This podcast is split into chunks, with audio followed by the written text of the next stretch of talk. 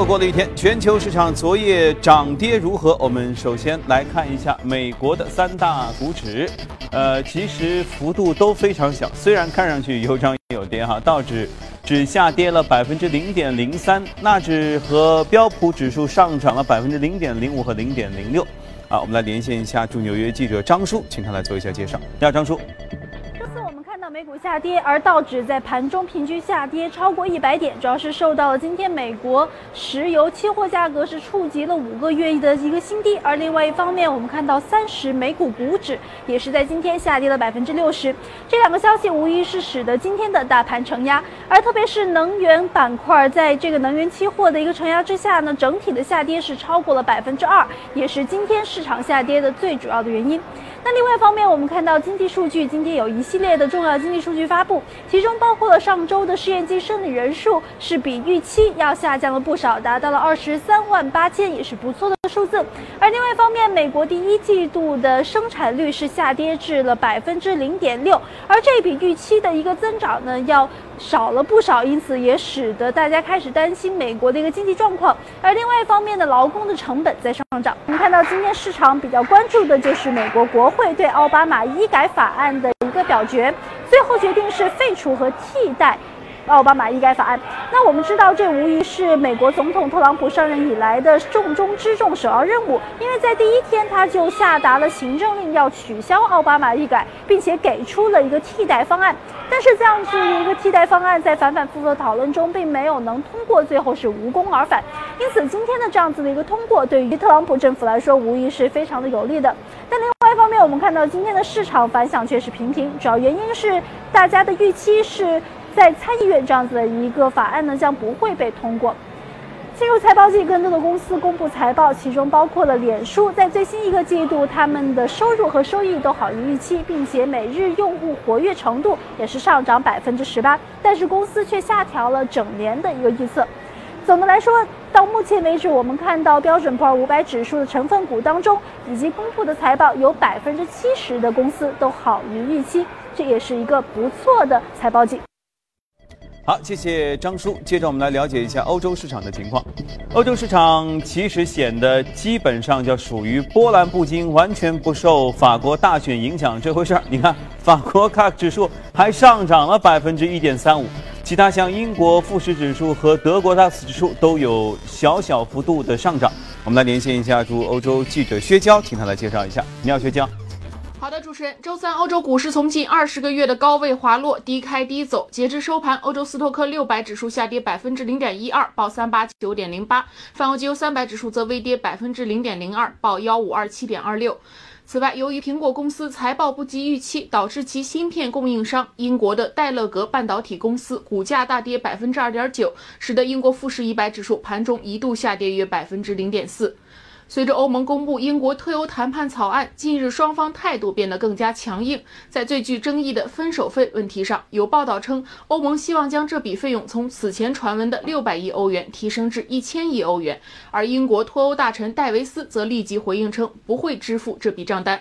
周三，欧盟的英国退欧事务首席代表巴尼尔表示，希望与英国的谈判能在十月份以及十一月份取得一定进展，以便与英国就未来双边关系启动谈判。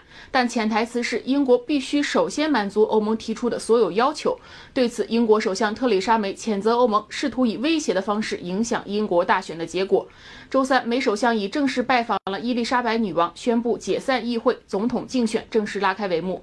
此外，欧盟谈判的不确定性加快了金融机构撤离英国的步伐。摩根大通周三表示，会将数百名在英国的员工搬至柏林、法兰克福和卢森堡三地。而渣打董事长也表示，已选定法兰克福为其欧洲总部。主持人，好，谢谢薛娇。从本周开始，我觉得其实就是从这两天开始吧。六月美联储是否加息这件事儿正式就拉开大幕了，因为现在市场整个的预测概率都达到百分之七十之多。那么接下来我们会把更多眼光放到美国联储在这几个月当中会做些什么？这当中还有什么呢？就是美国总统特朗普他的这些政策会不会啊通过不通过？一会儿这样一会儿那样，会不会影响联储六月份的加息？今天我们和嘉宾一起来聊一聊。今天来到节目当中是宽策略的李琦，你好。你好。嗯，这特朗普的政策呢，其实好像每三天都会出一点新鲜的。是但前两天我看一个文章说，别看这个总统闹得这么热闹，你隶属他上任以来，其实办成的事儿很没多少。对只是只是确实很吸引眼球，是吧？他上任三天就开始签一个我与美国广大选民的契约承诺，是对吧？他的效率是很高的哈，每每天都在签法案，签各种各样的东西。但你说真正我们细数下来，禁牧令不了了之，修墙完全没有得到通过，对不对？医改法案曾经冲关，冲关未成。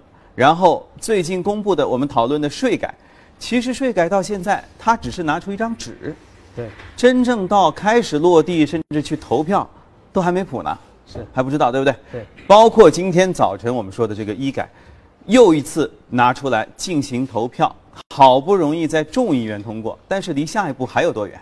还有一两个月，再、啊还得一两个月。对，继续还要等到那个参议院的通过，嗯所以其实还是蛮麻烦的。嗯，还是很麻烦，对对所以其实，呃，我们虽然感觉这个作为一个商人出身的特朗普总统效率特别高，就是每天都在做各种各样的事儿，但其实主要还仅仅限于或者主要在投资。呃，舆论、媒体 都是在讨论，对不对？真正落下去的，目前还没什么吧？是我我们其实可以从他的内阁政府来来看起。嗯这个我们这个特朗普特朗普同学啊，他左右两个，左边呢一个财政部的部长，右边呢一个这个白宫的经济呃经济委员会的主席，嗯两个都是高盛出来的。啊，财政部部长呢叫 Steven 呃 Mnuchin，嗯这个人呢其实早期呢是耶鲁大学毕业，嗯之后呢在高盛工作了十七年，嗯然后出来创业，创业以后就加入了这个索罗斯集团，最后发展自己的对冲基金。这个人呢是高盛的一个非常好的一个代表。OK，他的右手呢是经济委员会的那个主席啊，这个人更了不得了，其实就是前高盛的 COO、运营总监。嗯所以等于特朗普彻底就是被一个高盛的一个集团呐、他他是高盛的一个代表，嗯，所以他的从头到尾的这些，不管是税改法案啦、医改法案啦，他有点像达康书记，要、要加大那个 GDP 啊，这个您看一下这个美国啊这，个类比跨度有点大。对，因为你看达康书记每天想干嘛呢？就是说我要提升 GDP 吧。美国第一任把 GDP 降到百分之三之下的总统是谁？奥巴马。嗯虽然我们对奥巴马的这个评论特别好，奥巴马搞医改啊，搞很多，对。但的确就把美国的 GDP 搞下去了。嗯。所以这个这个呃这个 GDP 呢，就像昨天晚上通过的那个呃参议呃这个众议院通过的这个医保法案一样，医保法案的本质上为什么要废除奥巴马的医保法案？因为医保法案导致了美国的赤字进一步加大。嗯，如果把它废除了，其实也是一定程度上改善赤字。可以看出，就是你要花钱买民生，对还是省钱？对，对不对？民生可能略差一点。是因为最近几天那个税改法案，其实大家谈论的是比较多，嗯但税改了很看起来是很好，哎，你看，首先把那个企业的那个个税，呃，企业所得税从百分之三十五降到十五，啊，降了百分之二十，好像引起大家啊的投资特特别好，对。但是就这个百分之二十，会在未来的十年造成美国两万亿的一个赤字加大，所以它的所有的这些税改法案都会造成一个赤字。这个赤字呢，是美国的这个国会啊、联邦政府特别不愿意看到的。所以它能不能通过这一系列税法法案和这个赤字到底加大了多少，以及我花这么多钱能够改善多少，未来带来多少的这个经济的一个正向效应，其实这个是呃啊呃特朗普两说对不对对是。嗯，所以从你个人的这个立场上，或者从你本身的这个这个判断上来说，对。你觉得呃特朗普的这个税改法案是有利于经济呢，还是不利于？短期的话肯定是不利于经济。嗯，为什么呢？那个税法法案，呃，我们看一下那个美国整个的赤字状况啊。美国其实建国从呃早期建国到一九八零年期间，总共经历了两百年。嗯两百年只产生了一万亿的一个一个赤字水平。嗯，然后从八零年开始到两千零八年，两千零八年就是到奥巴马呃接手呃这么这这么十几年，嗯，美国赤字增加了九万亿，总共累积到了十万亿。嗯，奥巴马呢上任了八年，八年为美国赤字带来了接近九万亿，累计九万亿的一个赤字水平。所以截止到目前，美国已经有二十万亿的一个赤字水平了。嗯，我们现在特朗普同学如果把这个税改彻底推行完了以后，会在未来他的任期的四年之内加大，继续加大十万亿。就是美国会推到三十万亿，嗯，所以所以短期来说肯定是对赤字是雪上加加霜啊，嗯，好处在于什么呢？它是要强大美国嘛，嗯，所以你看它的那个所谓的税改法案里面，首先第一条就是美国企业其实在境外有很多呃呃很呃很多分支机构，嗯，把这一部分的利润转回的时候，一次性征收百分之十，这个吸引你更多的转回。第二个呢，不重复征税。这些概念呢，都是希望你大公司啊全部迁移回来。对，所以看能不能这种迁移呢带来经济的长期的一个稳健发展。嗯，所以其实是一个斡旋。也就是说，其实到目前为止，一张 A 四纸提出了对个人的、对企业的、对对海外的这些资金怎么看，都只是提出一些建议。对，然后现在就是，因为可能美国人民也像我们一样。有各种各样节目都在讨论，不同的场合啊，酒吧里面、家里面都在讨论说，对。这个税改法案到底会对我们生活产生什么样的影响，对。不对？你支持还是不支持？那接下来在大概按照正常流程，要过多长时间才会进入众议院投票、参议院投票，甚至到退出？哦，这个是非常漫长的，这个接接下来两三个月之前都要呃不断的去去讨论，而且最重要的是在财务方面的一个讨论。嗯嗯。所以啊，就是有没有钱，对不对？这更像一个 MBA 的一个辩论大赛，嗯或者 MBA 面向教授啊。我告诉你，我打算采取什么步骤，我要花多少钱，未来可能会带来多少的经济利益。但是钱花那么多钱是是确定的，经济利益呢，这这就看你怎么怎么去说服这个这个意愿了。OK，那我们反过来说啊，我们提一个疑问，比如说减税真的能达到你前面所说的那些好处吗？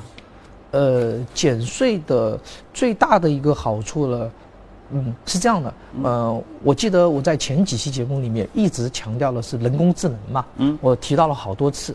减税，我们单独看这件事件啊，减税是对那些边际成本极低的企业是有帮助的，边际成本人工的这个边际成本比较高的企业是没帮助的。嗯，那么你看，在海外的一些美国企业，嗯，通常是资源型。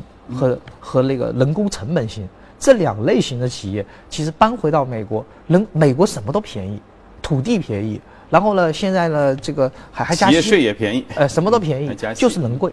嗯，所以如果你整个产业不能做成人工智能的话，好了，你回到美国更贵。嗯，所以企业就没动力。如果你看啊，你这个企业赚了很多钱，我由于减税让你赚更多的钱，理论上你应该雇佣更扩大扩大再生生产。对，所以前提是不要。雇佣那么多人，最好是买更多的设备，全部机器来做。嗯哎，这个时候边际成本递减，嗯这个对商人就有利益，否则的话利意义就不大。所以从你的套路上来说，对，只有加入的人工智能这个元素越高，对啊，减税这件事儿才有可能成功。是啊，如果不是的话就。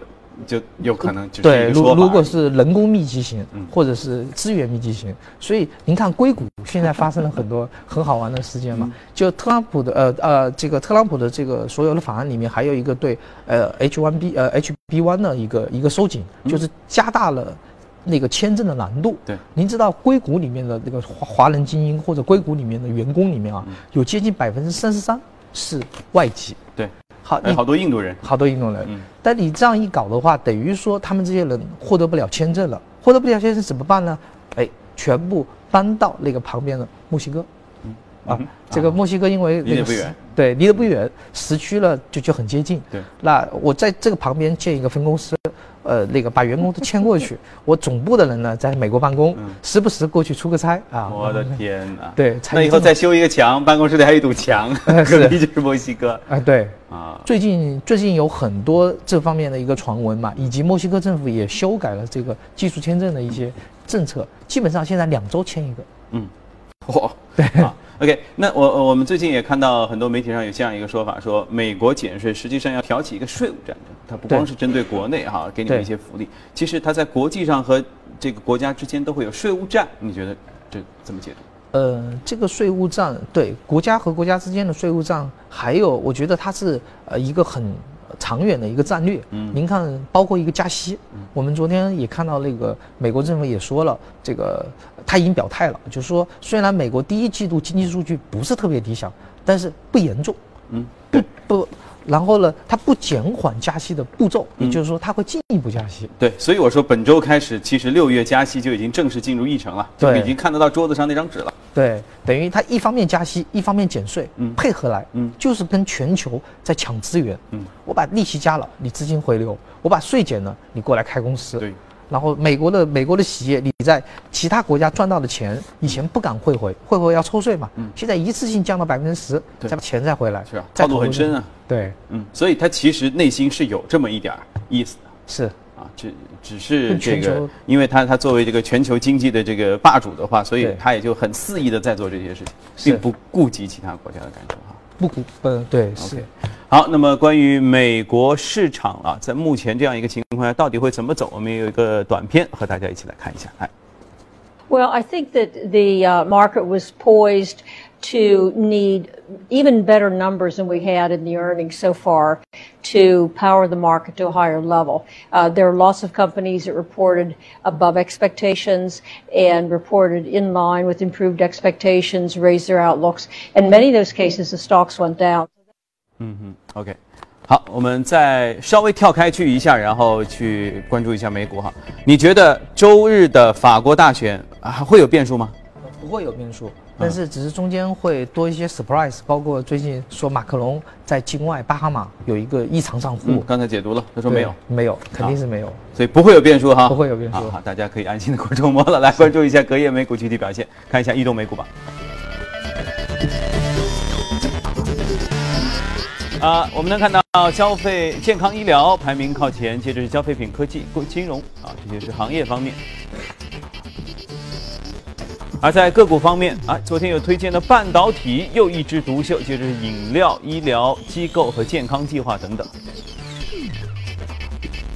今天我们要重点来介绍一下，是一家区域性的银行 NBC Bank，哇，上涨了百分之一百四十七点四六。但还只有零点六一美元。对，这一只这一只股票呢，嗯，首先我我们要看到这一只股票的长期走势啊，一路下跌，嗯，基本把它的名义本金跌的没有了，嗯，跌的只剩内衣了。对，纳斯达克呢也跟他发了一个传票，要他退市。是，都快裸奔了，这都是。对，然后然后那个标普六百的那个小盘股成分里面要把这只股票剔除。嗯，这么多消息啊，负面消息堆积。然后现在那个美国的这个呃这个有呃美国的联邦保险准备接管它，嗯，这个消息呢有一定的提振，所以就是因为这个消息，对，因为他已经实在就相当于是是不是你说的这个接管它的人就是相当于买了一个壳，对，然后。最重要的是对储户负责，比如说您，您把所有的钱存到一个银行，我今天跟你说这个银行要破产了，你肯定很担心。对呀，所以呢，最后呢，这些呃，呃，这个政府接管了以后呢，他说所有储户的钱会移到另外一家银行，另外一家银行兜底，所以哎，你等于换了一家银行。第二个呢，就是说短期由于这些信息的提振呢，所以股市造成了一个上涨。但是非常要注意啊，这个股票很快就会被退市，嗯，大概五天以后就会退市，嗯，所以短期可以千万不要去炒壳资源，哎，对。但是你看老外也明显在炒壳资源嘛，哎，对，就是你作为二级市场嘛，就是在它退市之前有这些还会有一波最后的上涨，对，啊，所以这像中国玩七上去年有一个什么什么似曾相识，一再说他肯定要退，是，他反反复复在这边，然后三令五申你们不要再去炒，大家继续去玩。对，原来全球市场都这样。对，这特别像中国以前的期权。嗯，期权明明告诉你第二天这个期权的价值是零，嗯头一天就是有很多中国人去炒。嗯，这个美国也是一样的。就悬崖上的舞蹈哈，是就就作为一个呃富有冒险精神的投资的这些人士，就是喜欢玩这些心跳。是，再加上美国昨天加息的这个预期嘛，所以对金融板块的一个提振。对，对，它是银行股。对，嗯，OK。呃，但是在这里也通过这些事情告诉大家，就一定要判别一下自己的风险承受能力，不要别人玩你就玩。这个有些人喜欢玩稳妥的中长线，巴菲特；有些人喜欢刀尖上跳舞，但是后果也是很巨大的啊。OK，好，接下来时间我们请李欣给我们介绍一下一组全球公司的资讯。来，李青。好，我们首先来看一下这个大公司的财报啊。壳牌的最新公布的一季度的财报显示，一季度公司营收七百一十八亿美元，每股盈余四十一美分，这个都是高于预期的。另外，智商所发布的财报显示，一七年第一季度收入高达九点二九亿美元，其中营业收入达到六点零一亿美元，当季非经常性项目调整后的净收入四点一六亿美元，摊薄每股收益一点二二美元，这都创出了历史新高。第一季呢，智商所日均交易量高达一千七百一十万份合约，同比增长百分之一，创了历史记录。呃，智商所的董事长兼首席执行官指出，第一季的利率期货和期权、金属期货和股票期权等产品的日均交易量都是创下了历史新高。另外呢，开盘交易量超过了一点二三亿份，也创下历史新高。欧洲方面呢，汇丰在伦敦股价大涨超过百分之三，领涨富时一百。此前呢，汇丰公布的财报显示，一季度公司税前利润五十亿美元，同比下降百分之十九，但好于预期的四十三点一亿美元。英国金融时报报道说，特斯拉汽车公司 CEO 马斯克在季度财报电话会议上放言，有朝一日，特呃特斯拉的市值将会超过苹果。呃，马斯克表示呢，该公司一直在开发一个自动化的生产流程，这将使其领先于其他汽车的制造商。他预计呢，随着公司的下一款新车型的推出，特斯拉将在整个汽车行业处于明显的领先地位。另外，苹果周三的申报文件显示，公司创纪录的两千五百七十亿美元的现金储备当中，有一千四百八十亿投资于公司债。像许多科技公司一样，出于避税的目的，苹果一直不愿将海外利润汇回美国，而是选择将资金投资于公司债券和其他资产。比如货币市场基金，还有美国国债，寄希望于或许很快就能以较低的税率汇回海外留存的利润。由于投资者继续压住比特币作为保值及投资的工具啊，将逐步被市场所接受。比特币周四大涨超过百分之五，根据相关的报价，单枚币值一度触及了一千六百五十五美元。这个是再创历史新高。此前呢，日本已经取消了比特币的消费税，市场正在等待美国证监会对比特币 ETF 的最终决定。而上个月二十七号，美国证监会宣布正重审发起的比特币 ETF 的申请，将在本月十五号之前做出决定。有消息说呢，沃尔玛在两个月内在中国关闭和即将关闭的门店总数达到十一家。最近几年呢，沃尔玛在店铺升级过程中一直在进行关店调整，但今年的力度大于往年。公开报道显示，自一二年到一六年，沃尔玛在中国关闭的门店数分别是五家、十五家、十七家、一家和十三家。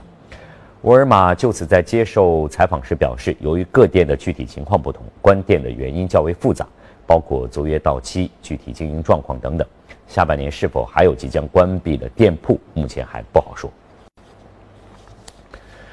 微信支付宣布正式进军美国，通过微信支付，在美国的衣食住行都可以直接用人民币来结算。而截至目前呢，微信支付已经登陆十五个国家和地区，支持十二种外币的直接结算。为微信支付与 QQ 钱包提供底层支撑的是腾讯的支付基础平台和金融应用线的支付平台。这个平台在今年春节还创造了二十点八万笔每秒的世界性的峰值记录。正在直播的财经早班车，我们稍后进入的是美股放大镜。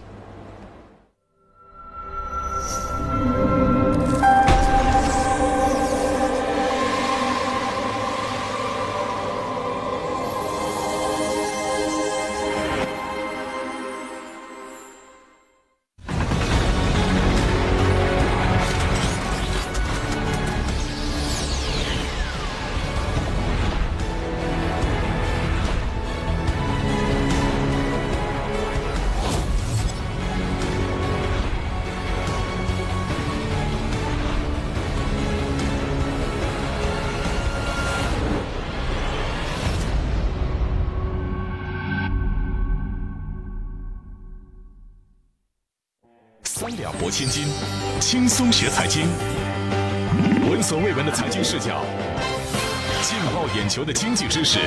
喜欢益智类的大侠们，可以实时互动答题，同度一起嗨。哈雷彗星撞地球，脑洞大开，笑笑别人也被别人笑笑。每周日晚七点，打酱油的都过来。好，我们来看一下异动美股榜。我们来看一下这个呃美股的情况。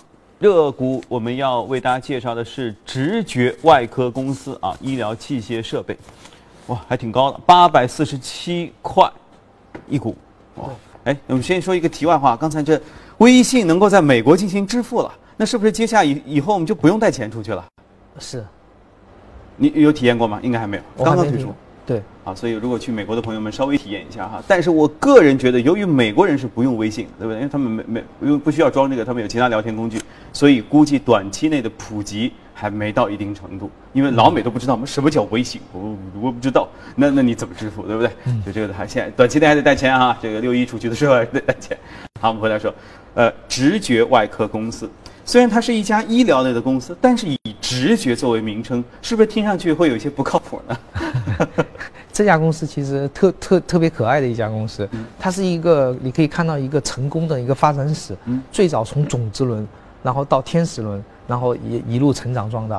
这个公司呢其实最早是用在军事方面，呃，军用医疗。军用医疗，嗯。最早的时候呢，就在战地上，我们去打仗嘛，嗯。打仗一个地方呢，这些医生呢就不大愿意到战地啊，嗯危很很有危险，环境也不好。对他希望远程可以控制，帮这些受伤的士兵去动手术，进行微创手术，并且人呢可能是在呃很多公里以外，几百公里。在远程是操控远窗远方的人呢，还是操控远方的机器人？对，呃，机器人就是机器人。其实是机器手臂，它不是一个完全的呃机器替代人的一个动作，还是一个机器设备。嗯但这个机器设备呢，可以远程来控制。所以这个最著名的就是他们他们的主要主打产品叫达芬奇嗯。这样的一个机器手臂。其实正常来说呢，它可以有三块的一个动作，比如说一个医生帮你动手术的时候，然后这个医生呢其实没有用手在帮你动手术，有一个机器臂，所以病人呢就躺在病床上，嗯病床上面的对，病床上面有一个机器臂、机器手臂在那边放着，嗯。医生呢离病人很远，嗯。然后手呢就放到一个设备里面，然后但是呢它有一个内窥镜，就知道哎你的里面的这些肿瘤啊在哪里。对，就是说现在其实可以通过机械臂来做更加细小的创口的手术。哎对以前就要一只手必须得伸进去，所以口必须挖的比较大。对现在只要一根小管子进去，对不对？是然后里面有一种小夹子、小镊子，其实它那个手臂呢是自带各种工具，对，然后它可以进行一些很小创口的进行处理。是啊，就是他们家。对，而且这个里面最大的好处在于，您知道，到大的医院去动手术的时候，很多大医生预约起来很难。嗯然后呢，而且大医生呢，一天比如说他动八个小时手术，你很难保你是最后一个手术的时候，他由于个人情绪问题，哎手一错，哎，就就造成了一些手术失误嘛。这个就是极大的提高了这个精确性。嗯，这个市占率在美国其实非常高。但是现在不是还是得医生在那儿远程弄吗？还是现在他已经进化到机器手臂已经自己可以做了？呃、不行，医生还是要远程弄。嗯啊，然后但是医生远程弄了，他也呃带来了很多的一个门槛。嗯这个这个医生远程弄这件事情啊，您看我们在这个《阿凡达》啊嗯。这种操作，我们又比如说钢铁侠，他整个的人呢在一个机器里面，所以你必须要长期去熟练这个机器。嗯对嗯比如说你装到一个大机器人里面，你要用机器人跟另外一个机器人去打仗的时候啊，你自己要知道哎怎么去操控对，怎么样手往上移下详情请看《环太平洋》。对，是，所以整个过程需要培训，嗯。他这个培训就很难。这个目前啦，这个它这个你要学习这一套设备的运用，中国还不能培训，你还还得跑到香港，香港有专业的一个培训讲师团队、教你怎么用这个设备。所以这个设备啊，就像一个毒品一样，你一旦使用以后，上了手之后就放不下来，因为它确实很方便，对不对？对。那能不能这样说？如果是一个熟练掌控机器人做手术的医生，他是不是慢慢就不会用手来做手术了？是，的确是这个这个现象，而且而且这个产业啊比较大，嗯。在整个全美的话，一年有接近四十一亿的这样的一个收入，其中的百分之五十被这一家公司给占领，嗯，所以这家公司的那个市值和增长率就非常的快。他们，现在财务状况怎么样？财务状况非常好，每一年的话增长率就接近有百分之七十这样的一个增长率。而且这个跟他们营销、营销策略和这个进入门槛有很大的关系。首先呢，这种机器设备必须要经过美国的 FDA 的一个批准，嗯。所以 FDA 批准呢很长周期。嗯。而这家公司早期是美国军方的，然后呢，美国军方有投资，所以早期拿根正 FDA 苗红，对，拿 FDA 就比较有天然的不可描述的内部关系。是是，后续比如说今天我们两个在研发了一个这样的一个设备，再去找 FDA 申请，可能得很难了十年。那也不知道多少年之后才能批准。对，就他们现在他们有执照，啊，他们有执照，他们有证书。license，、啊。对，那别别家现在他有竞争对手吗？它目前竞争对手很少，嗯嗯，而且这个我我们这样看啊，就是比如说前列腺和泌尿科嗯这两类型的手术，很多很多男士啊，可能到六七十岁都会有嗯这方面的病。嗯在美国用呃这个机器手臂来对前列腺去动手术的市占率达到百分之八十。也就是说，美国的百分之八十的医院，只要男性这方面有问题，前列腺有问题，要嗯都是用机器人来做的哎，而且都是用这一家达芬奇的设备啊，都是达芬奇做的。对，啊，所以就是说，万一有谁去看病的话，还得去看看，说你们用什么设备？达芬奇，行，就这家。是是。所以这这个这个方面，其实我觉得对于我们国内的整个现在来说精准医疗啊，或者整个的健康服务啊等等行业，都是有很多借鉴意义的。，对，目前中国也在积极的引进达芬奇的设备来、来做这方面的一个手术。嗯呃，对，但是目前一样，就像你说的，医生还要出去培训，还要到香港掌握那套东西，然后他还会软件升级。对，嗯。而且它的设备很很坏的一点就是，这个机器手臂啊，每一次使用，它的电脑里面就会增加一次使用次数，累计使用十次以后，你就得换手臂。你不换了，呃，他说精确度对，他说你可以找其他公司换手臂，嗯。换完了以后，如果由于你不用我们的正版手臂，嗯导致了机器的这医疗事故，你自己 他就不负责。负责。对，所以导致了耗材特别贵。嗯所以每一个手臂只能用十次，用完了以后呢，这个设备整个要更换，所以这个公司的利润源源不断。我的天呐！但是这这样的公司，我觉得以以后真的让它一只一家独大了之后，也是会有问题，它会变成各种各样现在科幻电影里的那些垄断怪胎公司一样哈。对因为他现在当然现在在做好事情，给你做好的手术，万一上头下一核心计算机发布一道指令说现在都不这样做手术，那不就完了？呃，对，OK，好吧，我们一起来关注哈这家叫直觉外科公司的一些事儿。啊，关于全球的外汇、黄金等等，我们接下来再一起来了解一下，稍后啊，一起来关注。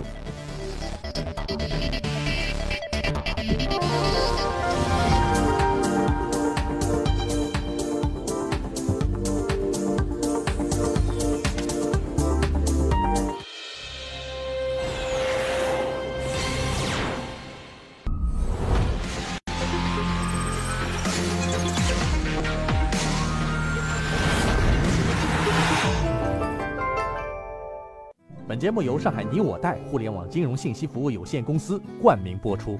越懂得欣赏，越被人们欣赏。越懂得放下，越收获的更多。从仰视到平视，从精彩到多彩，商业大有可观，商业大有可观，生活小亦精彩，生活小亦精彩。敬请关注每周日晚八点，第一财经，我的纯享人生。本节目由上海你我贷互联网金融信息服务有限公司冠名播出。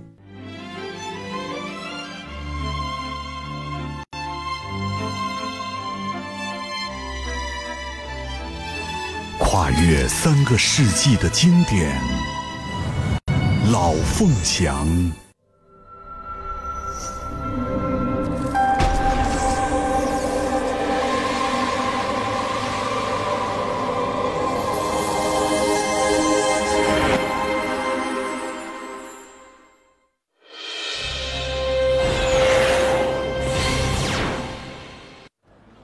关注一下商品市场。截至四号收盘，纽交所六月交货的轻质原油期货的价格下跌了二点三美元，收在每桶是四十五点五二美元。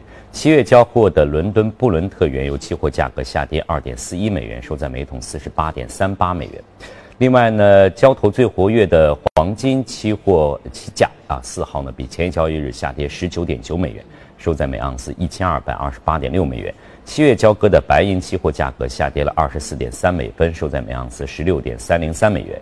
七月交割的白金期货价格上涨三点三美元，收在每盎司九百零七点七美元。呃，四号尾盘，一欧元兑换一点零九七八美元，一英镑兑换是一点二九一六美元，一澳元兑换零点七三九九美元，一美元兑换一百一十二点四二日元。呃，双星资本首席执行官冈拉克此前在广播中表示呢，美元目前正处在一个适度疲软的状态当中。而且预计这种状态还将保持相当时间。至于利率，他表示说呢，预计十年期国债收益率将会走高。自己也不是长期债券的忠实粉丝，他表示说，在十年期国债收益率位于二点二五上下时，他认为股市不会遭遇强烈的卖压。不过，如果利率大幅度上扬，可能在夏季造成股市的抛售。另外，他认为黄金价格还将得到进一步的推动，因此现在还不是放弃黄金的时候。好，商品市场的消息就这些。这里是财经早班车，我们稍后继续。好，接着我们来了解一下外汇、原油和黄金等等啊，哪些方面最近值得关注？黄金是不是？黄金前一阵子因为从法国大选开始，大家就开始关注啊，风险资产黄金，但是黄金最近的走势一直都下跌，是为什么？黄金，嗯，最近一直下跌，是因为全球市场实在是太好。我记得上期上一期节目的时候，我就来提到，我们应该做空黄金，然后买入欧洲股票和美国股票，因为所有的市场，包括马克龙啊，完全没有悬念的。嗯，这个脱欧英国的特蕾莎梅也没有悬念，特朗普呢，很明显这个政治方面越来越成熟。嗯，然后呢，什么医改，特朗普医改，哎，都马上出来。嗯，所以导致了黄金实在作为一种避险货币，大家觉得没有任何的这个想象空间。再加上您知道有一个叫 VIX 指数，其实全球的对冲基金特别喜欢看这个指数。这个指数呢，中文名字叫恐慌指数。嗯，这个指数肯定是大家越不恐慌，对市场就越看好。所以这个指数来说呢，和标普五百的这个呃这个相关系数肯定是负相关。对，股市越涨，呃，这个指数就呃就越跌。嗯，那么昨天呢？呃，一度到了十一点几，最终收在十以下。十以下是什么水平？就很低的，是吧？对，在近二十点，可能这个 VIX 指数就是最低。就是所有的人都极端看好这个美国市场，这样子黄金就完全没有任何的 啊，难怪你看，我们能看到，如果大家看到这个屏幕，黄金就一路掉头向下，而且真是跌幅甚至还都还挺大。是好，所以也有可能有一些所谓的悬念，是我们在看文章或者媒体当中。是为了让大家可以继续关注这件事情而 炒作出来，或者至少是我们这样评论出来的啊。真实的情况，其实市场会告诉你一些更偏真实的情况。是好，所以如果你关心黄金的话，这个就是很好的最近的一个生动的案例。继续看空吗？继续看空，继续看空。好，明白了。这是正在直播的财经早班车，隔夜的欧美市场情况，我们先了解到这里，稍作休息，接下来关注一下亚太市场的情况。